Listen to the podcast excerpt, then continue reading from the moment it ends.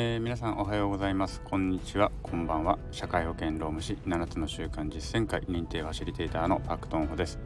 えー、この番組は MBA× 社労士 ×7 つの習慣で得た学びから日々の元気と一歩の前進に役立つお話をお伝えしてまいります。はい、えー、皆さんいかがお過ごしでしょうか。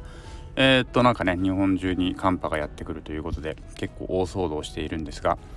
そうですね。やっぱ寒いのは寒いですがまあでも東京は今私東京にいるんですけど東京の上野にいるんですけど思ったほどでもないかなっていう感じではありますね。うん。まあこれからね夜になってかけあ夜にかけてすごく0度近く下がってくるみたいなのではい皆さん えー、風邪などひかないようにですね、えー、お気をつけてお過ごしください。はいえー、っとですね昨日ですね、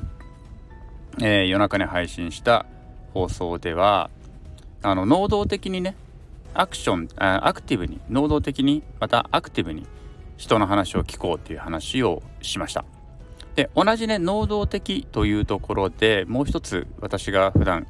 思っていることまあ、またこれまでね学んだことですねをお伝えしたいと思います。えっ、とそれはですねパクるという行為ですね。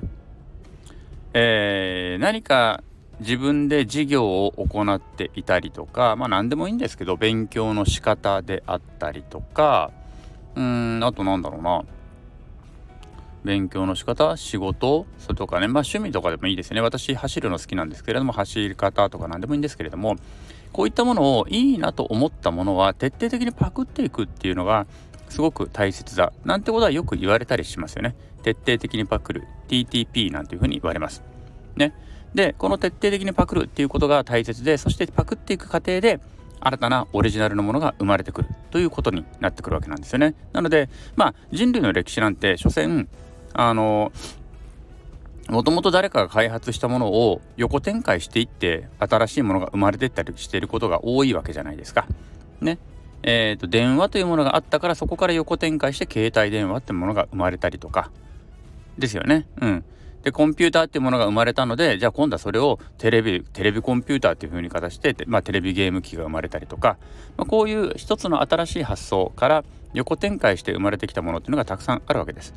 えー、っとこれはですね、まあ、生き方とか自分のうん成長の仕方とかにもそうだしあとは事業ももちろんそうですよね。あの会社がやってるいいことをパクっちゃおうぜ。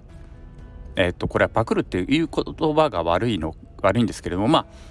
あのちょっと参考にさせていただこうということですね。あの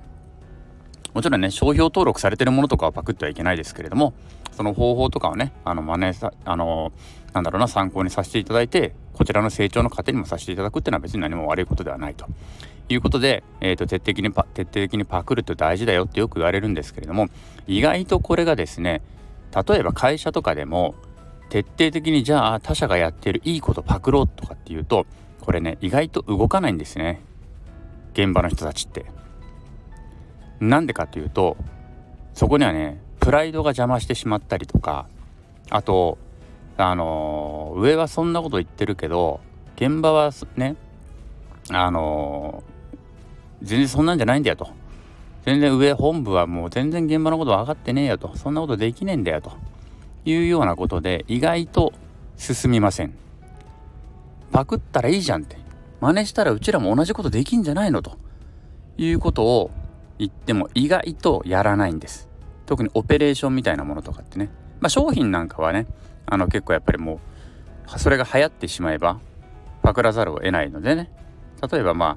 昔ファミコンっていうものが流行ったらセガからもテレビコンピュねあのテレビゲームって出たりとか PC エンジンが出たりとか、まあ、随分古い話ですけれどもこういう風にしてどんどんどんどんパクって発展していくわけなんですね。でも意外とね仕事でオペレーションとかってやるのをオペレーションとかねそういうのをですねとか事務所内部のねあの生産性生産性を上げようとするようなこととかをですね他社がやってることを真似しようとするとですね結構現場から反発が起きます。なんでかというと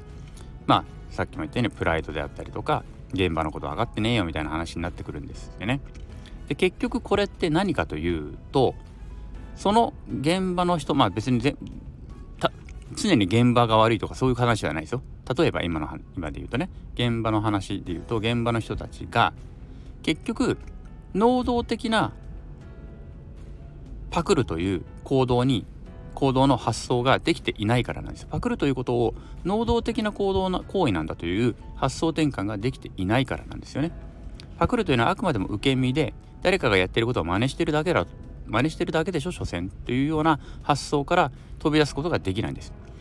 実はパクるっていうのはこれまで話したようにかなり能動的なねかなりアクティブな発想であったりとか行動が伴わないと実は他者からいいものをパクるってことはできないんです。できないんですよね。やらないんですよ人って。うん。やらないんですよなかなか。ほんと不思議なことに。私はもういついつもですねまあ人に関係性にもよりますけれどもある程度仲のいい人がいいことやったらそれパクるねって言います。パクらしてで真似していくんですね。でそこからいいものがこそのうちねこちらのオリジナルのものに変わっていくので必ず。なのでまずはパクらせていただく。真似させていただいてそこからオリジナルのものを生んでいく。というようなことを行っていくんです。私はね行ってるんですよ。でもこれは意外とできない。なんでかというと能動的な行動だからそれを能動的にアクティブにやろうとする人間ってやっぱりあんまりいないんですね。ということでこの徹底的にパクるというね、まあ、TTP というものをぜひですねいろんなところで皆さんは取り入れてほしいと思います。仕事もそうだし勉強の仕方とかもそうだしなんだろうな。うーんまあ何でもいいや。ファッションとかでもいいや。いいなと思ったものはどんどん取り入れていく。ということで自分自身が昨日とまたちょっと違う自分の行動とか行為が生まれてくるわけでそれが自分の成長につながっていくしいつか自分のオリジナリティになっていくということなんですよね。はいということでまあ特にね仲が良かったりとかお互い成長しようという関係であれば絶対もう全然どんどん真似してっていうことにはなりますので、まあ、こういったところからですねどんどんどんどんいろんな人の真似をしていってあのー、自分のね成長に人の力を借りて自分が成長していくっていうようなあの何、て言うんでしょうね日々にまあ、発想に変えていっていただけるといいのかなというふうに思ったりします。これをぜひね、あの、会社でどうやって導入していくのかっていうのはまたちょっとねいろいろとあの別の機会に話をしていきたいと思います。はい。ということで今日の放送は以上になります。えー、どこかの誰かにまたお役に立てればいいなと思ってまた頑張って更新していきたいと思います。さよなら。